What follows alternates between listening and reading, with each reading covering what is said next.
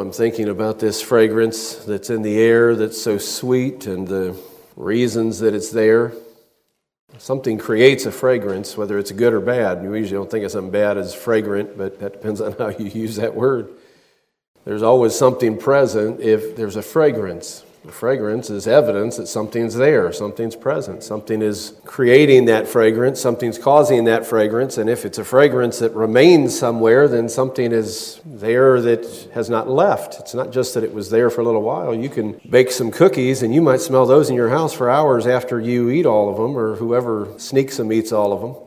You may smell them for hours afterwards, but to keep smelling that day after day after day, there's got to be something present there to create that odor, that fragrance in the air. So thank God that there has always been a fragrance in this assembly that is a telltale sign of the presence of the Lord that we've been talking about just last few weeks. And that fragrance has been added by not only God's Spirit, but by the spirits of the people that are part of this assembly that have caused God to want to be here. The most beautiful fragrance that is created in the air of a church is a combination of the fragrance, spiritually speaking, of God's presence, because there's a fragrance to that. I don't mean that you're going to smell it with your nose. You're going to take in a deep breath and smell something that smells like some fragrance that you really enjoy, whether it's a food or a flower, whatever the case might be, some scent that appeals to you the scent of the presence of the Lord is a little deeper than some you can smell with your nostrils or even experience with just your natural five senses. You've got to experience it with your spiritual senses. You've got to be tender enough in your spiritual senses. If you don't want to smell something because maybe you're going into an environment where there's some strong odor of some kind, you might put nose plugs in or a face mask or something else on to keep you from smelling it. Some people have done that with the Lord. They've cauterized their spiritual nerve endings to the degree that they don't really feel the Lord. And the sad comment of that is you can go right into a place where God is just as present as He could possibly be, and they won't even feel Him there because they've cauterized their spiritual nerve endings. They've seared their spiritual nerve endings. God in heaven forbid. It may be difficult sometimes to be sensitive, where you can get hurt or you can get affected by things that could hurt your feelings, your emotions, you know. But you're going to have to be sensitive if you're going to feel the Lord. You're going to have to allow yourself to let your guard down long enough to, or maybe permanently, in the sense of your guard down with the Lord, to allow Him to touch you, allow His presence to be felt. But I started saying that one of the things that creates the fragrance in the air is God's presence, but God's presence is usually not there if there's not something there that appeals to God. That's why we sometimes see these statements made in the scripture about the fragrance or the scent of a sacrifice going up. It's a sweet odor to God. There's sacrifices that went up to God, you see, at times when it was the exact same animal being sacrificed. It might have been the exact same people doing the sacrifice, but God said it was a stink in my nostrils. He didn't mean that as a compliment. He meant it was a bad odor to him to smell their sacrifices. Because the pleasure that those sacrifices brought God, if you want to call it pleasure, the feeling that it created in God was not based on what animal was sacrificed, or if you were just carrying out the ritual, or even if you did the sacrifice perfectly according to the way it was supposed to be done, in the different descriptions of how sacrifices were to be offered in the book of Leviticus and elsewhere. You might be perfectly and precisely offering that sacrifice according to the dictates of the Mosaic Law. It might be exactly the right sacrifice. That sacrifice might be without blemish or anything else, but you might not be offering it with the right motive. You might not be offering it with your heart in the right place. That's what God was talking about in the first chapter of Isaiah when he was talking about how he's going to take no pleasure in some of the things that they were doing that were, they thought, going through the rituals that would keep them in a relationship with God, but they were just going through the motions. We don't ever want to just go through the motions in our Christian life. We want everything we're doing to have meaning. And I mean meaning in a couple ways. You want it to be the right thing because if you're doing the wrong thing, it's not going to have any spiritual meaning. But you want to have it to have meaning to you, that it's genuine, it's real. What you're doing is genuine. So, one of the things that draws God's attention in a positive way is when we are offering up sacrifices that appeal to Him. We don't offer up physical sacrifices anymore under the new covenant. That's not part of the new covenant anymore, shedding of the blood of animals. We offer up spiritual sacrifices now that are holy and acceptable unto God. We offer up ourselves as a living sacrifice. Look at both of those statements, one made by Paul and one made by Peter. Paul said we offer up ourselves as living sacrifices, holy and acceptable to God. Peter talked about how we're offering up spiritual sacrifices. we're offering up ourselves as a sacrifice now. And if you're really offering up yourself, and that isn't a physical offering, obviously, you're not taking your life physically, but if you're really offering yourself up to God, it'll be a sweet odor to Him. If people really want to be in relationship with God so deeply that they're broken over any missing pieces, they're broken over anything that is causing them to not be what they ought to be, they're broken and contrite, let me add a word, over anything that is limiting their relationship with God or keeping them from being in a deeper relationship with God. That appeals to God because God loves a broken and a contrite spirit, broken and a contrite heart. He won't despise those things. The reason he won't despise them is because somebody that has that kind of heart wants to be nearer to God. Our last Sunday night, that special service we had, a couple of our precious people ended that service with some testimonies about their desire to be closer to God. And you could just feel how the atmosphere, which is already charged with the presence of the Spirit in the subject we were on, just shifted a little bit when you felt that sweetness come in. It was like somebody was offering up themselves as a sacrifice and just saying, Lord, will you please help me not to fail you? That was really the appeal. We had one precious lady and one precious man. Isn't that something? That both made that appeal at the end. Lord, I just want to be closer to you. Will you please pray that I won't fail? An appeal even to the assembly. Will you please pray that I won't fail to do everything you ask of me? I want to be pleasing to you. I'm telling you, when your spirit is like that, that's a brokenness and a contrition that draws God's attention. He wants people to have that kind of spirit. So the smell that comes up from this assembly and the spiritual realm, the scent, the fragrance that will be so sweet to God, that by the way will also be sweet to you if you learn to recognize it, is a fragrance that's created by God's presence and the presence of a sacrifice being offered to God. And the presence of a sacrifice being offered to God is what draws God's presence many times. God's attention is drawn to sacrifices that are being offered up to Him. So when we're offering up ourselves as living sacrifices, which is just to say, you're saying, Lord, here am I, I'm yours. That's what it means to sacrifice yourself. You're not, as I said, doing something physically. You're offering yourself up as a spiritual sacrifice, not a natural sacrifice. You're saying, Lord, my hopes, my dreams, my desires, my will, all of it I'm putting down on the altar and asking you to guide my steps. I'll do what you ask me to do. As another song goes, I'll say what you want me to say. I'll do what you want me to do. I'll go where you want me to go. We are willing to do that because of what He's done for us. That's part of what adds that sweet fragrance to the assembly. It is a fragrance that's created by a smell of a sacrifice, the smoke, spiritually speaking, of a sacrifice going up and the attention of God that it draws, that anytime God comes into the environment, it changes the environment, you know. I said some people don't recognize the environment's been changed. I've seen people come into a very heavily spiritually charged environment. I don't mean people are jumping up and down or doing anything physical. You don't have to move a muscle for the environment to be spiritually charged. You might, if you feel something, if your emotions are stoked by the presence of the Spirit, you might just feel like I got to run or I've got to leap or I've got to raise my hands or shout out or cry or whatever emotional response you might have to the presence of the Lord. But you don't have to have any of those responses for God's presence to be here. Sometimes all it is is something in your heart that nobody in the building would even know is occurring. Something is being affected within you by God's presence. And God doesn't need to hear you shout out or run or do anything else for Him to know that. You could if you felt to do that, but God doesn't need to see you do anything outwardly. He knows what's going on in your heart when your mind's turning toward Him, and His attention is drawn by that. Nobody needs to yell out to get God's attention. Prophets of Baal tried to yell out to get their God's attention. They did it half the day long and didn't get anywhere. Got made fun of by Elijah, who told him maybe he's asleep. Maybe he's gone off somewhere to take care of some things. Maybe he's on a long journey. He gave him a list of a couple of things their God, Baal in that case, might have been off doing, some of which are more colorful than others. But he was mocking their God. But our God doesn't slumber and he doesn't sleep. You know, the only reason God wouldn't show up in his presence is if we are not connecting with him in the right way. You know that if you really open your heart to God and you appeal to him, he's going to show up. That doesn't mean he's going to answer everything you want. That isn't what I mean by showing up. Some people think that whatever they want, if they have a strong enough faith, they'll get it. But you know that's not realistic. It's not even common sense if you think about it. Your faith isn't going to override God's wisdom. You're not wise enough for your faith to choose the right things all the time. You might have all the faith in the world, that, but you're not wise enough to realize what you really need. God's not going to give you something you don't really need or that might be hurtful to you just because you have faith that you could have it. But thank God that He does hear our prayers and He does know sometimes the things that we don't even know.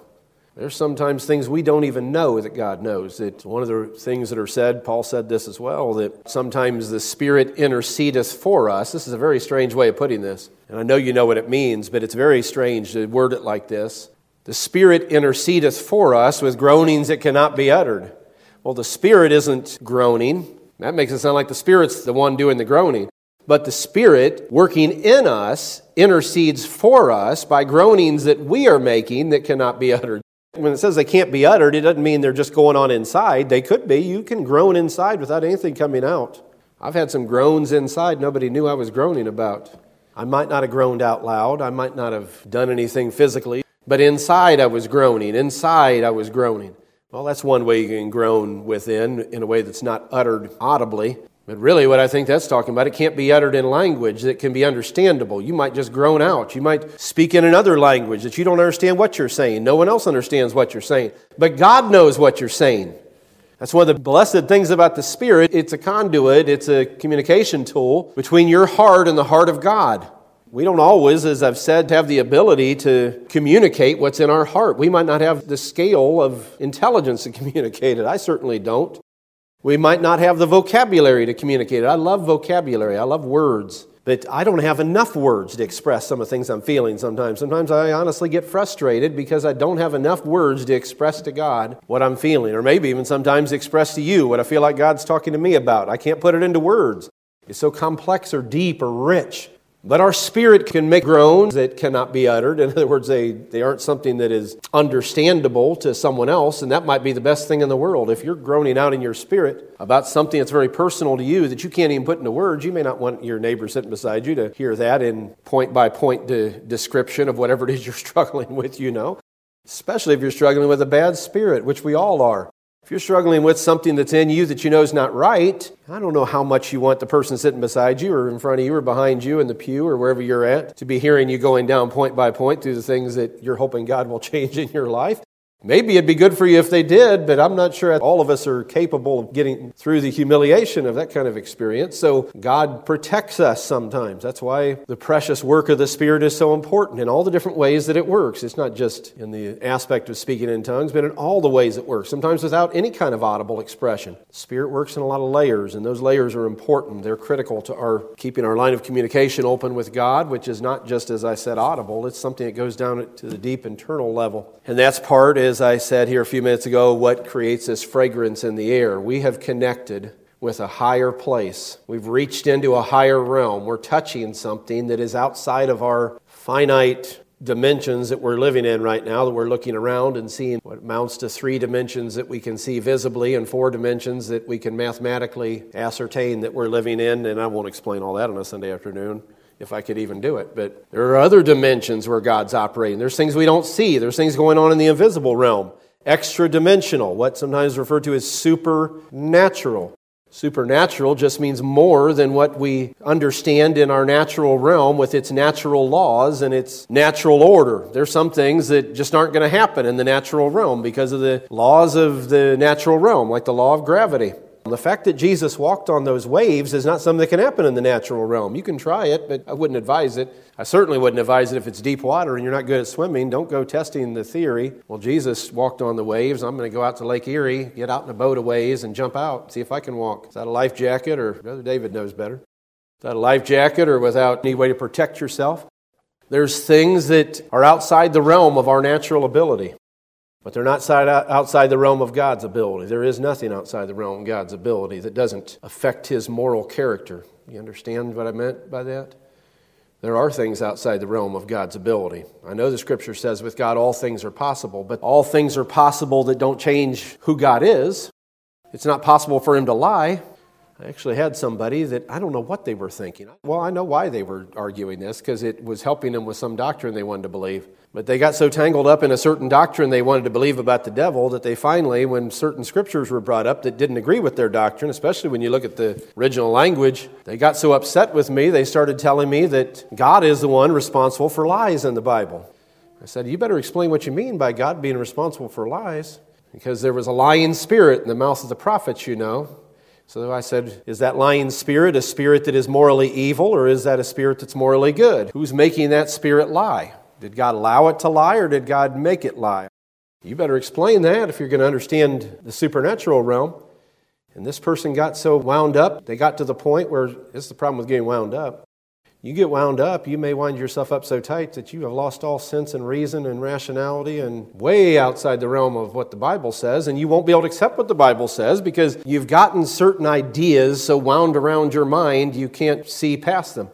They started to argue with me that God can lie and he can make other people lie if he wants to. And I said, You do know that God does not lie, right? And they said, God can lie if he wants to, God can do anything. And then they quoted the scripture With God, brother, all things are possible. That's a perfect example of something you need to rightly divide because all things are possible that would not change him from being God, which means almost anything is possible. But if it's something that would change him from being who he is, that's not possible because he's not going to change. He is who he is. If he's a God who does not lie, then it's not possible for him to lie. Not because he couldn't choose to, but because his moral nature would not allow him to. It's not that he's a prisoner of anything. It's that he has chosen for himself to be a certain type of entity, and because he's that kind of entity and he has sovereign ability to be what type of entity he has chosen to be, you're never going to see God lie.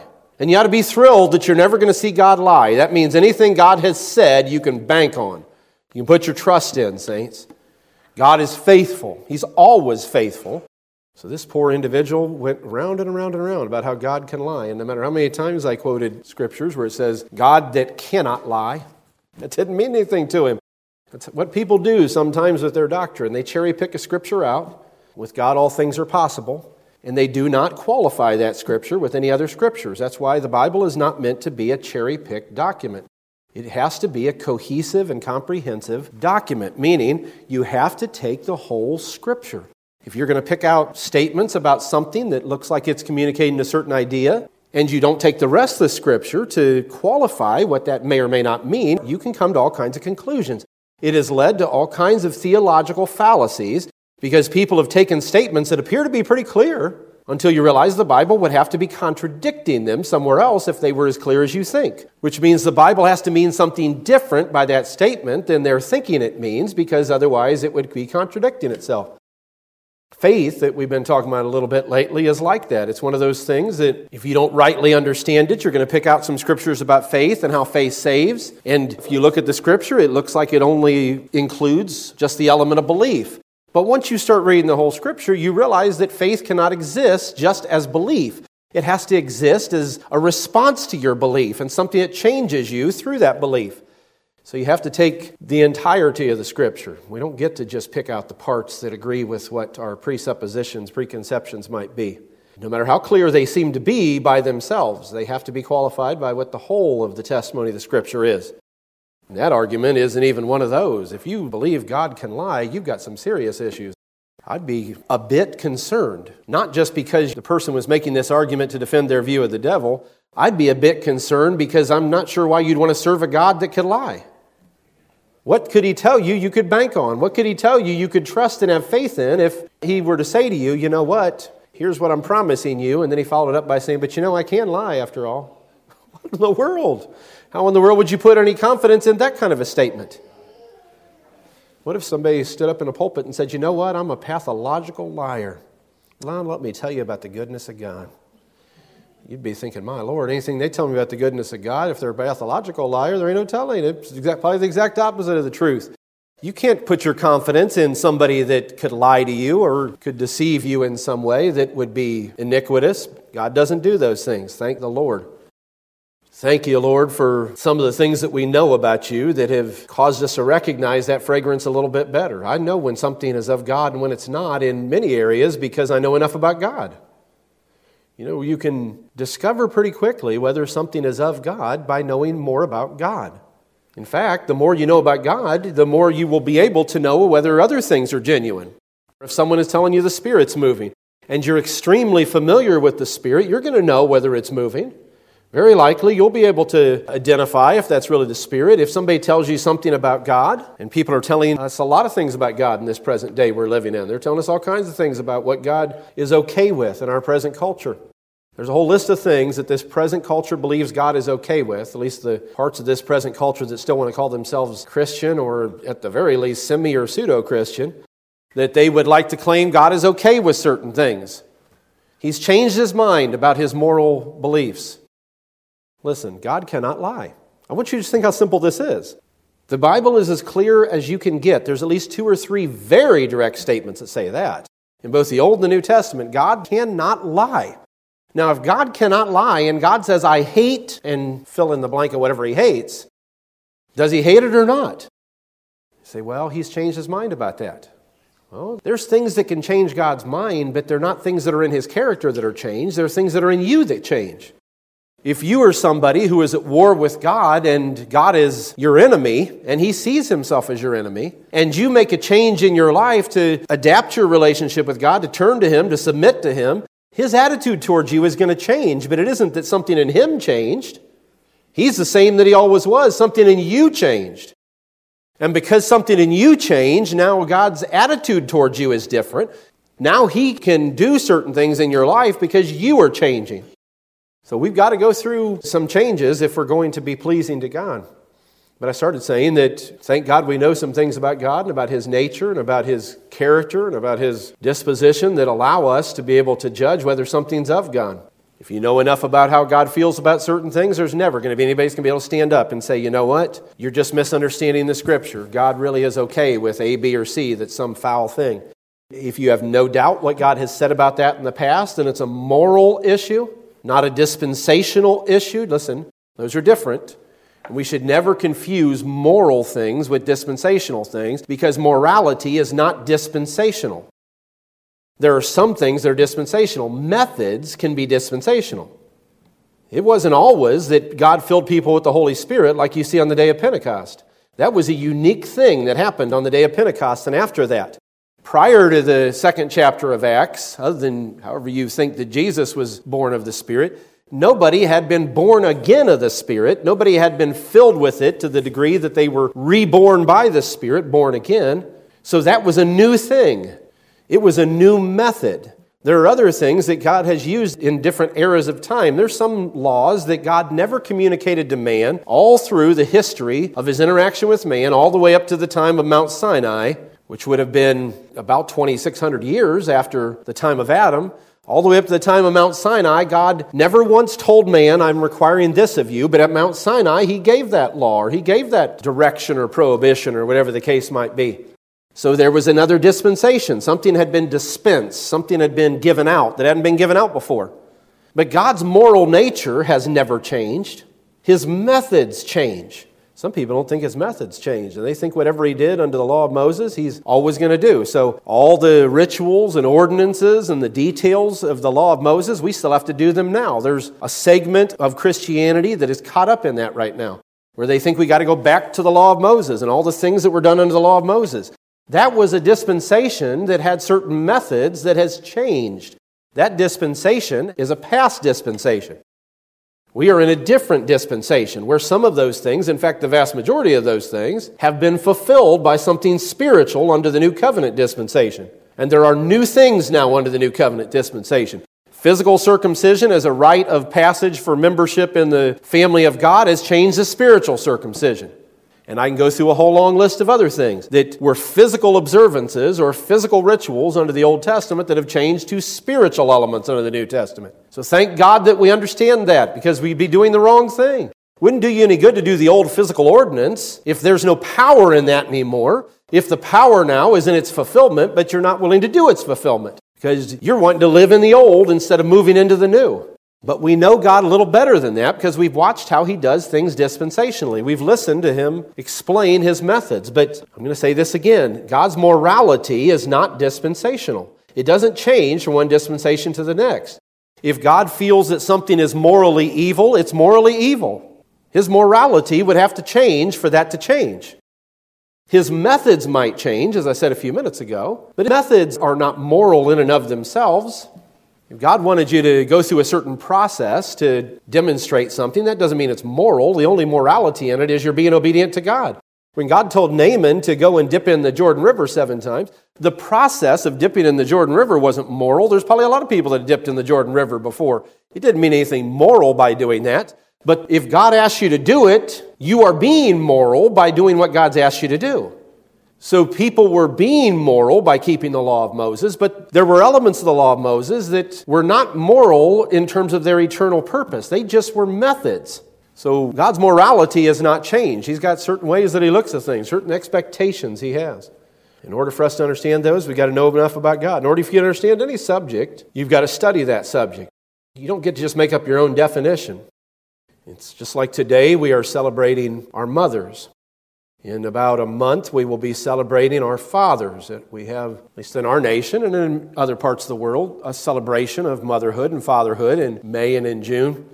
And I think that's appropriate. There's nothing evil about celebrating mothers because it wasn't originated in the Bible. You know, I hear people once in a while say if it's not a celebration or a commemoration or a, what you might call a holiday, I say that in quotes because that does come from a phrase holy day, but if it's not a holiday, if it's not a celebration or commemoration or calendar based observance that God instituted, then you better not celebrate it. There's nothing wrong with celebrating the 4th of July because our nation celebrating its independence on that day. There's nothing wrong with celebrating Thanksgiving. Thanksgiving wasn't instituted by God in the Bible, but aren't you glad we can celebrate it? Because when it was instituted, it was instituted by people that love God and wanted to show their appreciation. Mother's Day and Father's Day weren't instituted by God in the Bible, but you might say they were because He did say to honor your father and your mother. Every day should be a Mother's Day and a Father's Day. Every day we should show our appreciation and love for them. God doesn't have to institute a day for us to celebrate it. God didn't institute my birthday as any major thing that I'm going to celebrate in two weeks. Well, I'm not going to celebrate it. Anytime you're turning another decade, and when you hit the decades that start with 50, there's nothing to celebrate anymore. What in heaven's name? I'm not celebrating turning 50, and it'll be exactly two weeks. I'm not celebrating that at all. God certainly didn't institute my birthday. I'm just so important, you know, on the 23rd of May every year. Remember, that's His birthday. I'm not that important. God didn't institute my birthday. I'm still going to celebrate it or memorialize it or maybe put it on a tombstone one day or whatever else happens.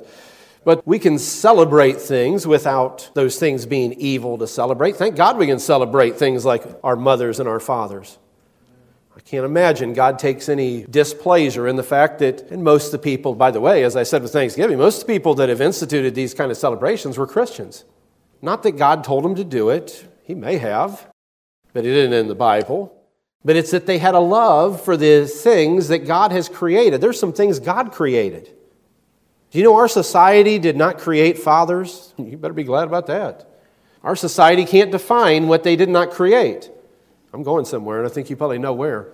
Our society did not create mothers or motherhood, and it cannot define mothers or motherhood because our society, our culture, our world does not have the authority to define what fatherhood or motherhood is. The person who created those offices is the only one who has the authority to define those offices. God created fathers and mothers. Those offices are the creation of God. Now, you take it a step further just because of the conditions of our present culture. You do know marriage did not exist until God created it. The one who created it is the only one who has the right to define it. No law and no lawgivers have the right to redefine something that they did not create or establish. They can't establish it, they have no power or authority over it at all. So, trying to define fatherhood, motherhood, marriage, manhood, or womanhood are not things a society has any business touching. Those are things defined by the holy God of heaven that created us in his image and for a purpose. And I'm going to tell you, ladies, those of you that have been biological mothers, or those of you that have been spiritual mothers, or those of you that have been both, God created that office for a precious purpose of high honor. That is one of the highest offices in all of creation to be a mother. Don't you let this present world denigrate or change it in some way that minimalizes the importance of the office of motherhood. Foolish statements get made about somebody thinking that being a parent is some kind of a terrible thing that would happen to them. You know, many precious people are mourning deep inside and in deep distress over the fact that they are not a parent yet, that so badly would like to have children. And we're in a society that throws them in the trash. We're in a society that if they can get rid of them before they're even capable of being thrown in the trash, many of them will. What kind of upside down world are we living in, saints? Where one of the greatest gifts God has ever given, the gift of being able to be a mother, has been reversed to it being a curse, that you want to make sure you don't have to have that responsibility. There's wonderful responsibility having a child. It may not turn out wonderful. It depends on the child's choices as they grow older. I mean, it may not turn out wonderful in terms of the things you may have to experience or the mourning that may be created by some of their choices, but it's one of the most incredible blessings of all to be a parent. As I said, it can create some of the greatest heartaches, but it's still one of the greatest gifts of God. It's one of the very first gifts of God. One of the very first things He said to mankind.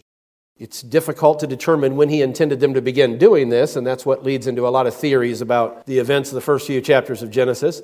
In the end of that first chapter of Genesis in particular, he made it very clear their mandate was to fill the earth, to replenish it, to fill it up, is what that Hebrew word means. There's something that's empty that needs to be filled up. They weren't going to fill it up by breeding animals. They were going to fill it up by having children and their children having children. The goal was to populate this earth.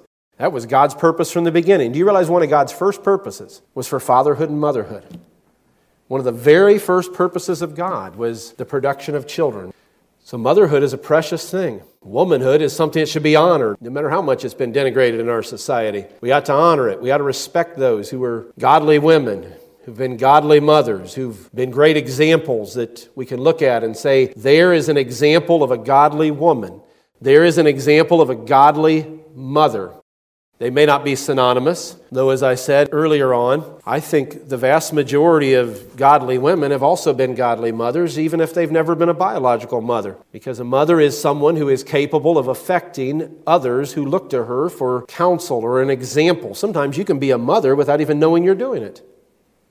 What do you think of that? You say, Well, I'm not a mother, Brother Bear. I've never had any children. There's no telling how many people you might have influenced by your example, your words, putting your arm around them, showing them love, that you might have been a mother to more people than you'll ever know. You may not have thought of yourself that way when you were doing what you were doing, but as you get older, especially, that becomes more true that you can be a mother to other people in a way that maybe you didn't plan it. You didn't say, you know what, I think I see myself as so and so's mother. Well, you might feel that way towards somebody, but a lot of times it just comes as more of a natural thing where you feel a desire to help somebody or a desire to encourage them. They may have a mother, they may have a good mother. But nobody can have too many good mothers, people operating in that kind of capacity, or fathers for that matter. I'd be thrilled to have any men of God who are good examples of godly manhood to influence my son. Why would I not? I have to be the principal influence for my son. That's my responsibility. I don't mean that in the way I'm going to push in front of you so he just looks at me. That's not what I mean. I mean, I have to be the one by right of the fact that God intended me to be his primary example as his father, as a masculine role. But I hope every man that can have an effect on him that's positive has an effect on him. I hope every man in this assembly who's a man of God influence my son. That he looks to you and sees examples of manhood. And I don't just mean manhood that you're tough. I hope he becomes tough because you're going to have to be tough to live in this world. You're going to have to be a little bit more than just soft and effeminate as a man to live in this world. You got to have some toughness to you. You got to have some fiber to you, some thickness of skin, not towards God. Don't get callous towards God, but towards this world. You're going to have to have a little bit of toughness to you, mentally and physically for that matter, to be able to exist in a world like we're living in right now. But I hope he sees manhood, especially in a spiritual sense. I hope he sees that in every place he can see it, in every example he can find, in books that he reads, and watching your lives that he sees that. I hope my son was old enough. I don't think he is just yet. At that age, it's hard to remember everything you hear. But I pray, Brother Lee, for my own sake, I pray you live to an age that nobody's seen yet in this present day. But even for my son's sake, I pray he was old enough to hear what you said Sunday night and it registered to him that appeal you were making for prayer that God would keep you faithful. That was such a precious appeal. I pray to God my son heard it, or it registered on his heart somehow, and he realizes that's what it is to be a man. That's what it is to be a man. That's an incredible expression of manhood. There isn't any greater man than Jesus, is there? You realize Jesus cried out for his Father's help? There isn't any greater expression of manhood than Jesus is there. I hope my son sees some of you men crying. I mean crying in the right way, not crying because you didn't get your way over something. I don't think you would do that. Hope not. Crying because you're in a bad spirit. I mean crying because the Lord has touched you. Jesus set that example. He wept over Jerusalem and over certain things.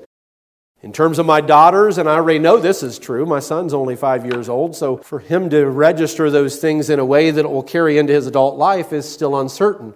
But my daughters have had so many experiences with you, precious ladies. I doubt there's a lady in this assembly that if I were to ask my daughters, tell me something about how so and so has impacted your life, that they would not have a list, not just one thing. I was telling precious Sister Alda here just the other day. We saw her and Brother Stallard, went over and spent the evening with him one of the days this last week. Got to see Brother Stallard. If you can see Brother Stallard, or if you can reach out to him, please do it. He'd love to have you visit with him or call him. Make sure you talk to Al to see if he's up to visitors, but I know he'd love to have you call him if nothing else.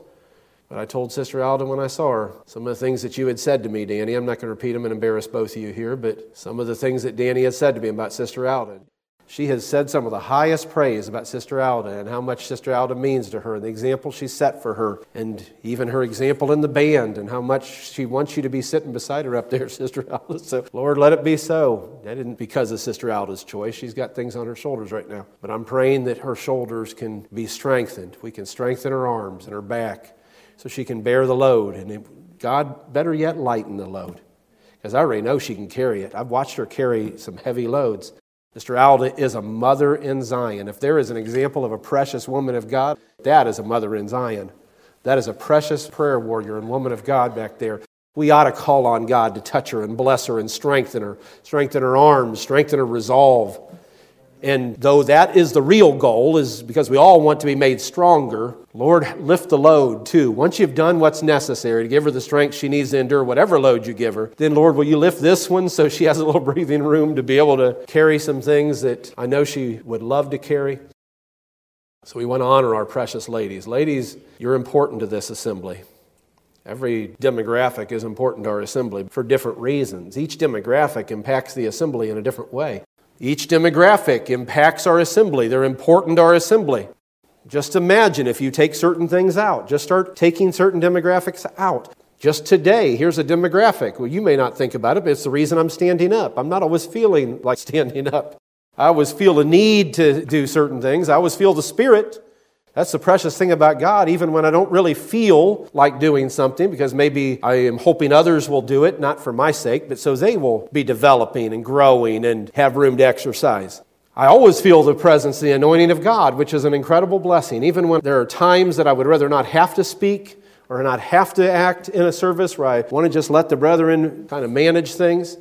When that's not possible, or when something happens that it's necessary for me to address things, which is usually the case, it's not today, but it's usually the case when there's visitors and things, you may not think that through, but when there's visitors that are coming because they have questions about the assembly or about, I don't mean bad questions, I mean good questions. They're coming and they're expecting certain things. They want to hear what you have to say about some things. So it puts me in a position where I almost have to say some things when I'm in that situation where I may not even want to have to speak that day. But I want our brethren to be active as they, po- all of our brethren, sisters too, to be as active as they possibly can. One of the demographics we are missing today is, as you can see by looking behind me, is the brethren that sit on the platform. They are all out today.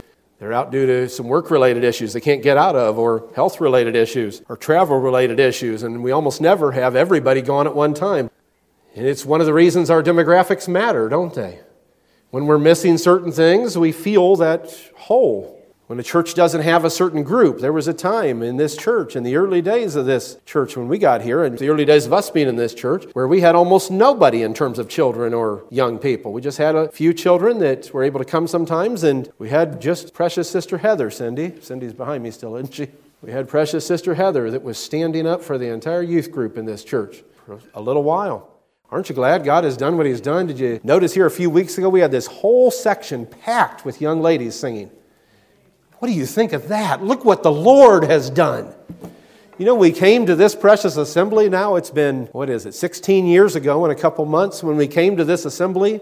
If we would have had the youth group sing, there would have been one precious lady singing a solo. Now we call for the young people to sing, and we didn't even have several of them. We were missing several. My daughter and Josiah. And yet we had this whole section of the platform packed with young ladies. Praise the God of heaven. Aren't you thankful for what the Lord has done? Where He's brought us from. He's not done bringing us either. There's greater things ahead, greater things in the spiritual realm. Thank you, Lord. Those demographics are important when they're all able to be here. They add something to the activity of the church. And one of the demographics we're celebrating today, which we're obviously celebrating today, are our ladies, our mothers. And as I told you in the beginning, I don't generally just discuss the precious value of our mothers without addressing our ladies in general, because not everybody has been able to be a mother in a physical sense. We've got a wide variety of things that have affected our ladies in our assembly that some of them just tear my heart out just knowing what the conditions are that some of them have dealt with or are dealing with. We have got precious ladies that would love to have children that have not been able to have children yet. That is a heartbreaking, heart-rending condition. And on Mother's Day, wouldn't you think that'd be one of the highest things we ought to be praying for? Lord, will you open the wombs of those whose wombs can be opened? And Lord, if there's someone else who's never been able to have a child that would have loved to have a child, will you add people to their lives that will be like children to them in terms of relationship that they can feel like I have had an impact on the generation to come? We've got precious ladies in our assembly that have lost their children. How much more devastating can it be? That, in many ways, is worse than never being able to have any, to have had them and to have lost your child. That tears the heart out of me when I think about what you've suffered losing a child. We've had people that, I mean, really lost one permanently, and well, I don't know about permanently. If they're in the hands of God, it's not permanent. If they were a child of God, it's not permanent, saints. David said even about his little baby. And you think about this because sometimes we get questions that are very difficult, very theologically deep, about the nature of whether or not babies will be in the resurrection in the world to come. What does it take for a baby to potentially have a resurrection? And of course, we would go naturally to the statement, and by the way, this is a great encouragement. It doesn't require even both parents. If one parent is holding on to God, that child is under the covering of that parent when they're a little baby. I have a great confidence in that statement for little children that have been lost precious people of God that have lost their children. But if that child has grown up and come into relationship with the Lord themselves, they're not lost. But I want you to think about this situation I started saying about David. And I think he meant what it sounds like he meant. David had a child with Bathsheba, which was not in any way a correct thing. And God did take the life of that child. He could have taken David's life. But God had already made promises that because of his own moral nature would have prohibited him taking David's life because David still had things to do. And God had already made some promises. But you realize what David said about that child? This is a child that was probably an infant just out of the womb. This was not a child that grown up and got to know the Lord or that they had done anything to have some kind of special covering over that child. David said, He can't come to me. He's in the grave now. He's not going to come to me, but I can go to him. Now, if you understand what the Hebrew is saying there, that is one of the most precious statements in the world. David was essentially saying, I can see him again. And I hope and pray that's what was meant by that, that because God is merciful, I may see this child again in the resurrection. There's certainly true of people that are children of God that are born under the covering of a godly parent.